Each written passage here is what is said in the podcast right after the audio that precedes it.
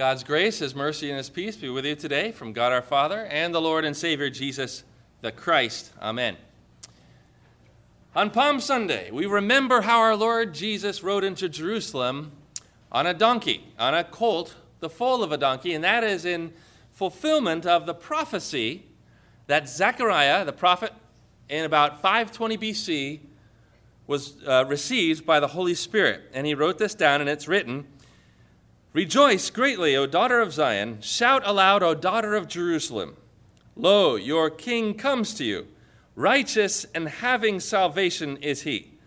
Humble and riding on a donkey, on, the, on a colt, the foal of a donkey." Now just think of it.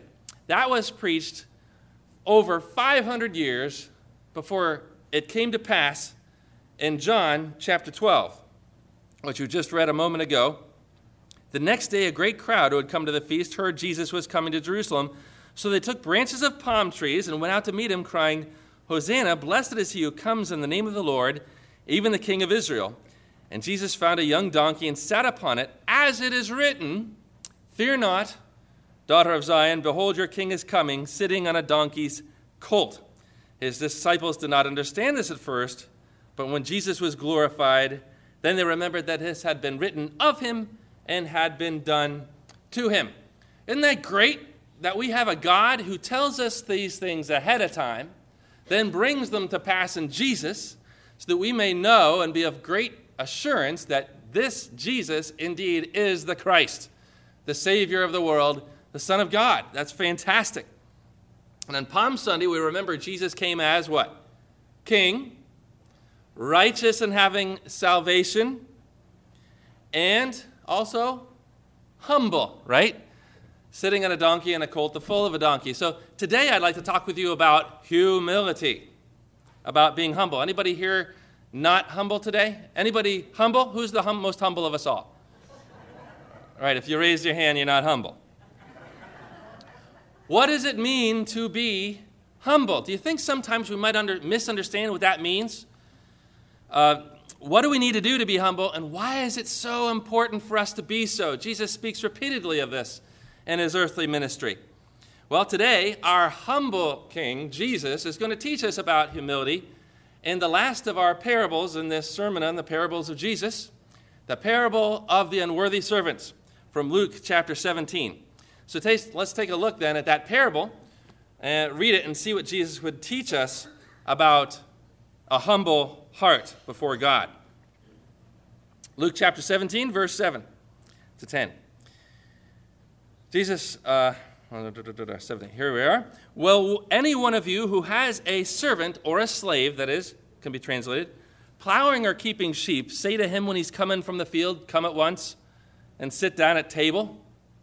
Will he not rather say to him, 'Prepare supper for me and gird yourself and serve me, and uh, till I eat and drink, and afterward you shall eat and drink'? Does he thank the servant because he did what was commanded? So you also, when you've done all that is commanded, you say, 'We are unworthy servants. We have done only that which was our duty.'" So there's the parable. What's Jesus teaching us here? Jesus is teaching us the attitude that he wants us to have toward God as God's servants, even in modern times. Let's see if you can answer these questions. See if you're with me. Does a lowly bellboy at the Hilton Hotel meet Mister Hilton himself in the con- conference room and expect, expect Mister Hilton to come and bring him a cup of coffee? Answer? No. Now say it with some gusto here. Thank you. Does a lowly private in the Army coming in from a field exercise kick off his boots and tell, expect the general to come and serve him dinner? All right. Does a lowly slave unannounced appear unannounced before his king and expect that king to get down on his knees and serve him? Answer? No. no. And nothing has changed from the days of Jesus. He says here, "Will any one of you who has a slave plowing or keeping sheep say to him when he's come in from the field, 'Come at once and sit down at table'? Will he not rather say, 'Prepare supper for me and gird yourself and serve me till I eat and drink, and afterwards you shall eat and drink'?" Certainly, that's the way it always works, right? The lower serves the higher. The slave serves the king. The bellboy serves the C E O. Uh, the private serves the general. And Jesus is telling us this is the, to be your attitude when you come before God. Remember who he is. Remember who you are. When you come before God, he is your God. He is your creator. He is your king. And you are his lowly servant. And you are a sinner saved by grace. And so you should come with an air of humility uh, before your God, and not boasting in your own works and how great you are and what a fabulous person you are. But actually, as Jesus says, when you have done all that was commanded you, say, we are but unworthy servants. We've done only what was our duty. Don't you love that word? You got to say it kind of like one of the British sea captains, duty. Duty is a word we don't often use much in the modern world, and it's really fallen into disuse and disgrace, but it's a great word. It means to do what ought to have been done. Oh, it's a Christian's duty. Always to bring glory to our King, God, praise to Jesus Christ, and serve each other in lowly humility as servants. Imagine if you have a, a lowly sailor, and he's in a great battle, like World War Two or something, and he saves the ship, and he comes before his admiral. He should come before his admiral and say, you know, sir, I'm but a lowly sailor. I did only what was my duty. And what's the admiral going to do? Promote him? If he comes before his admiral and says, oh, look at what a great guy I am. The whole world owes me a big debt of gratitude. I should be number one. What's the admiral going to do to him? Throw him down into the brig. All of his good works will be entirely spoiled. And so Proverbs twenty-seven, God says to you and to me, let another person praise you and not your own mouth, a stranger and not your own lips. Do not boast of yourself. Let another person boast and promote you. Let the admiral promote the lowly sailor, not the lowly sailor himself. And so Jesus is after an attitude of humility here before us. A right attitude to have before God and our fellow man. Jesus says, take the low position, be humble. Why is that so important for us to hear? I mean, it should be obvious we understand, we believe this. The reason we need to hear this is because we wrestle with that. There is this pride, this desire to exalt ourselves in every human being. Uh, anybody here not proud today? Uh, anybody the humble person? Okay, if you say that, well, you're probably being proud. It's on our old sinful nature. Everyone wants to exalt himself above his fellow man. Just think of how it works in the world. An athlete is not content to be an athlete. He wants the Heisman Trophy glory, right? A businessman wants to be on the cover of Forbes magazine. A sailor, the captain of the ship. An actor, a star at the Academy Awards. Even a housewife wants to be better and keep a better house than all the other women around her. Number one. We can see that even in the saints, Peter, James, John, you'd think they would be the best. But we read in Luke nine, an argument arose among them as to which of them was the greatest. Picker, picker, picker, picker, picker. Arguing, vying for the number one spot before Jesus. I'm better than you are. No, I'm better than you are, James. No, I'm better than you are, says Peter.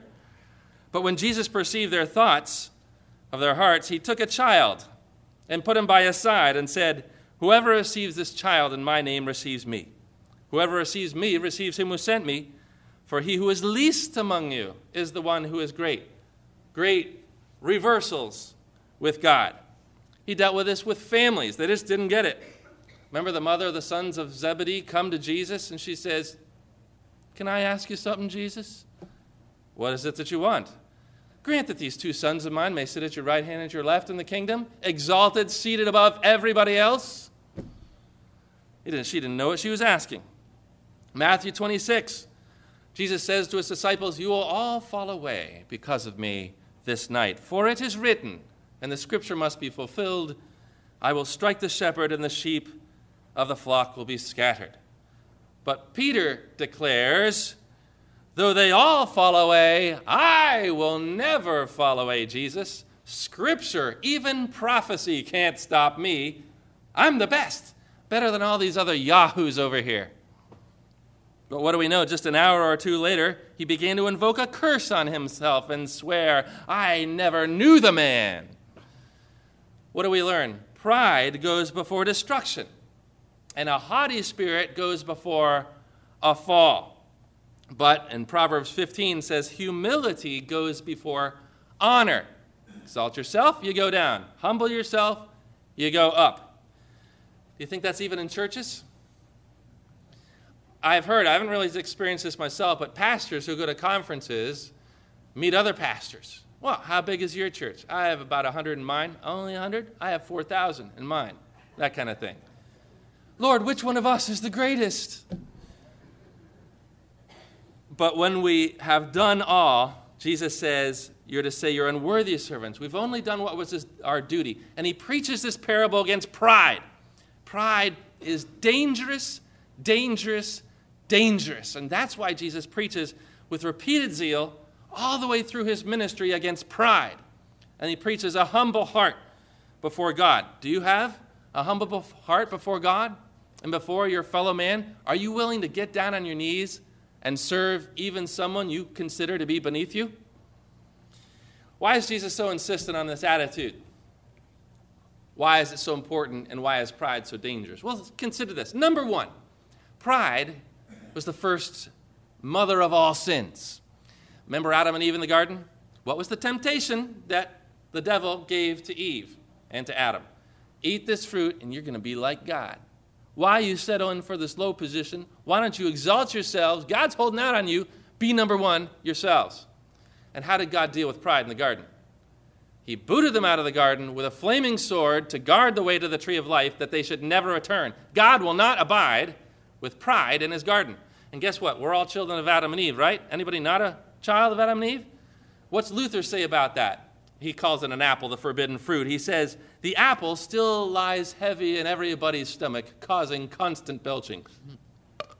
I wondered whether I should do that or not. And will not be digested, says Luther. For even the true saints still have at least something of this core in them, this desire to be number one, pride, to be higher than your fellow man, to rule them with an iron fist. It's in each and every one of us. It's very quick. And you know, the pride, you often don't know it's in you. It's so sneaky. God, secondly, will not a pride, abide with pride in heaven. Consider what happened to Satan. It says in Ezekiel twenty-eight, you are blameless in your ways from the day you were created till iniquity was found in you. Your heart was proud because of your beauty. You corrupted your wisdom for the sake of your splendor. I cast you to the ground. I exposed you before kings. God drove Satan from hell, uh, from heaven because of pride. And he threw down and cast down all his angels with him and committed them to pits of nether gloom to be kept until the judgment of the great day because of pride. Mark, then, how God judges against pride here. And does this not cause you pause and scare you away from pride? Thirdly, pride spoils everything, doesn't it? When you become proud, it makes you odious and smelly to everybody around you. Consider an athlete, for example, who wins the game and everybody applauds him. He gets up to the microphone afterwards and he says, yeah, I'm the best, and all you crowd, shame on you, I'm number one. Well, all of a sudden, all of their applause turns into what? They want to throw this guy under the bus because pride spoils his athletic abilities. A great musician plays before his crowd. He asks them to sing, and he tells them, you all can't sing worth a hill of beans. Listen to me. All of a sudden, pride spoils his musical abilities, and his music sounds like the screeching of an old cat. How about a housewife who keeps a spotless house, but then tells her neighbor, I keep it twice as good as your house. All of a sudden, pride spoils her cleanliness. And a Christian who has a gift, let's say, in the freedom of the gospel of abstaining from alcohol. He chooses to do that. But then he looks down his nose at a drunk on the street. All of a sudden, that makes all of his abstinence, his righteous abstinence, stink worse than an old beer bottle. Because pride spoils abstinence. Luther said in his day, the nuns to him stank to high heaven for their pride, for they boasted of their chastity. We've never had sex because Christ alone is our husband. Therefore, we're better than other women. You know what Luther says, and he gives a little apology. He says, God would rather then go down to the whorehouse in town and choose a wife from there, for at least there he might found a hum- find a humble soul to whom he might re- preach repentance from her sins and faith in the gospel of his son, Jesus Christ, and cleanse her to make us his bride. Because pride spoils chastity as well. In fact, pride, friends, spoils everything, and it makes you odious to your neighbor, and it makes you odious to God. And yet we can't stand it in somebody else, but how easily we tolerate pride in our own hearts. But Jesus says, when you come before God the King, say, we are unworthy servants. We have done but was what was our duty. So beware. The world is going to teach you the opposite of what I'm saying to you today. If you want to be great, exalt yourself. Seek after your own glory. If you would be great, exalt yourself. Get a, watch this now, self-help book. Teaches self-love, self-esteem, self-promotion, self-exaltation. You might even go down to the store and find self-magazine. Wake up, gorgeous, overnight skin fixes. Self, self, self. Do you think we're living in the generation of the promotion of self, which is contrary, the opposite of what God says? It says of the last days in Second Timothy three, Jesus, Paul says, in the last days there'll come times of stress, for men will be lovers of self, proud, arrogant, swollen with conceit, lovers of pleasure rather than lovers of God. And Jesus says, wrong again. That's the opposite of the truth. If you would be great, do not go high. Go low. Exercise yourself in humility. Place yourself beneath others, under them. That will make you great in my kingdom. For consider even I myself, your king, humbled myself, took off my clothes, girded myself with a towel, and washed the feet of the disciples. And that's to be the example for all of my Christians in the world. Is that your example? For beware, pride, remember, leads to destruction. Let me say it more plainly, to hell. Pride goes before destruction and a haughty spirit before a fall. Therefore, Jesus in his day met the same kind of things we meet today. He says, beware the scribes, beware those Pharisees who like to go about in long robes, love the best seats in the marketplaces and the places of honor at feasts, who for, uh, you know, devour widows' houses and for a pretense make long prayers. They'll receive the greater condemnation. What does he mean, condemnation? He's talking about the judgment of the great day. The great last day of judgment, they will be brought further low than anybody else. Why? Because they exalted themselves above others. For the Lord of hosts has a day against all that is proud and lofty, against all that's high and lifted up, Isaiah two. And Isaiah two again says, the haughty looks of man, listen, shall be brought low, and the pride of man shall be humbled, and the Lord alone will be exalted in that day. Do you exalt in the Lord? Isn't it going to be great on that day when Jesus comes and all the humble of the world can say, to him be the glory, to Jesus be it all. Our knees bow joyfully before him. Only in the Lord are righteousness and strength. Hooray! Right? But all the proud of the earth will grind their teeth and bend their knees and have to confess him as Lord before being sentenced to damnation. Humility, we read, goes before honor. It says in Proverbs eighteen, a lowly sailor who saves the ship and puts his life on the line but takes a low seat will be promoted by the admiral and highly honored. And Jesus says, therefore, turn and become like children. Truly I say to you, unless you turn and become like children, you'll never enter the kingdom of God. In the Greek, that's a double negative. In other words, you will no wise in any way ever enter the kingdom of heaven unless you receive it like a child.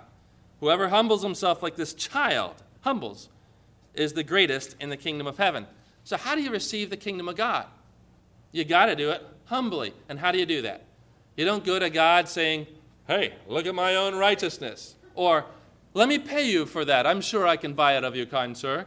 Or boasting in your own merits or strength or worthiness. You go there as a sinner to be saved by grace. A child can't pay you for anything, right? In fact, they're still not paying you for anything, right? A child could only receive things as a gift, humbly. And the right response to the child is to simply receive it and say, thank you. And this is how we receive the kingdom of God from God. For no human being will be justified on God's side by works of the law, since through the law comes knowledge of sin. You can't get there on your own righteousness, merits, worthiness. But now the righteousness of God has been manifested apart from the law, the righteousness of God through faith in Jesus Christ for all who believe.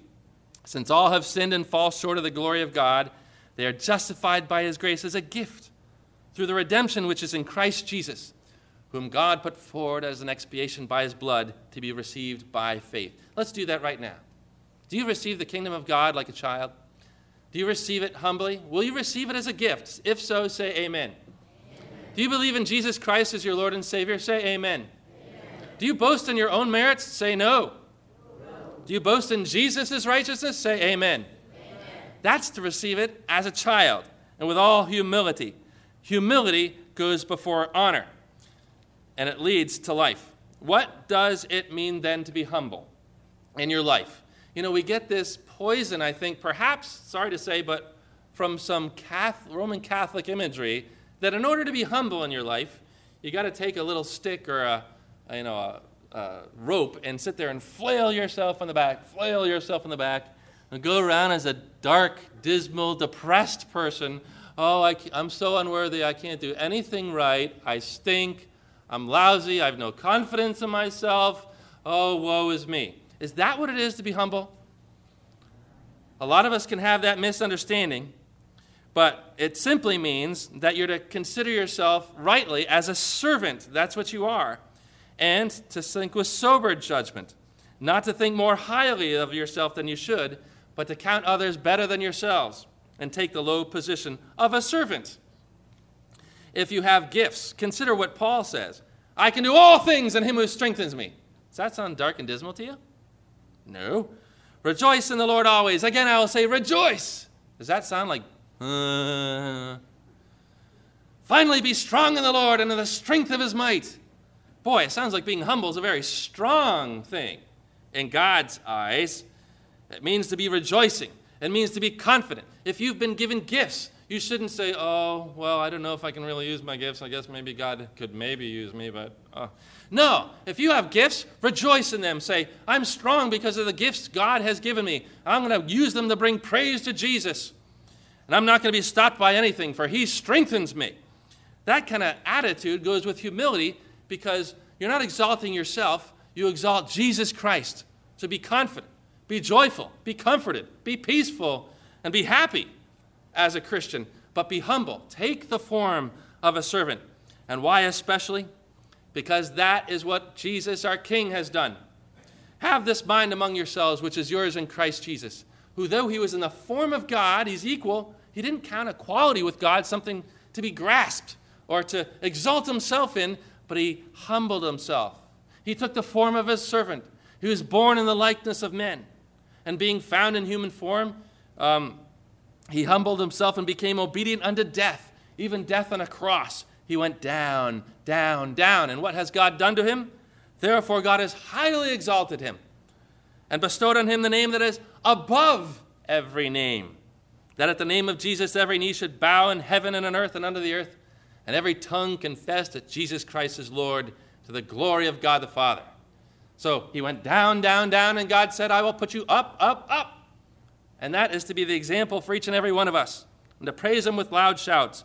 Far be it from me, says Paul, to glory except in the cross of our Lord Jesus Christ, by which the world has been crucified to me, and I to the world.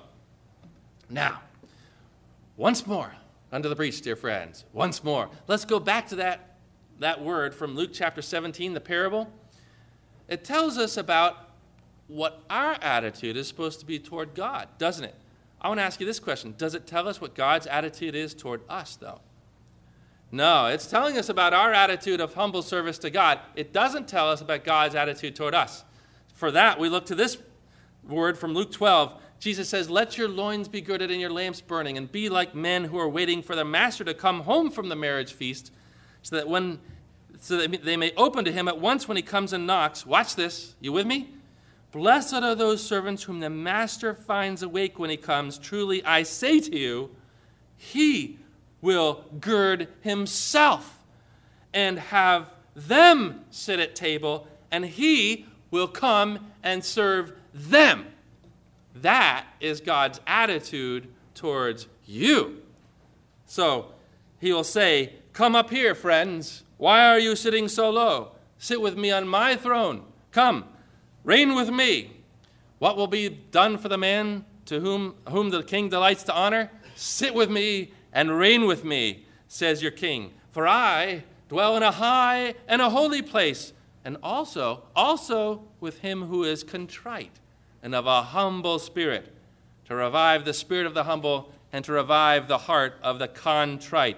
Therefore, humble yourselves, therefore, under the mighty hand of God, that in due time he may exalt you.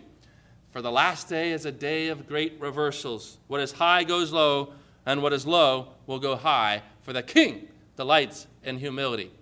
Yes, rejoice greatly, O daughter of Zion. Shout aloud, daughter of Jerusalem. Lo, your king comes to you. Righteous and having salvation is he, humble and mounted on a donkey, on a colt, the foal of a donkey. Amen.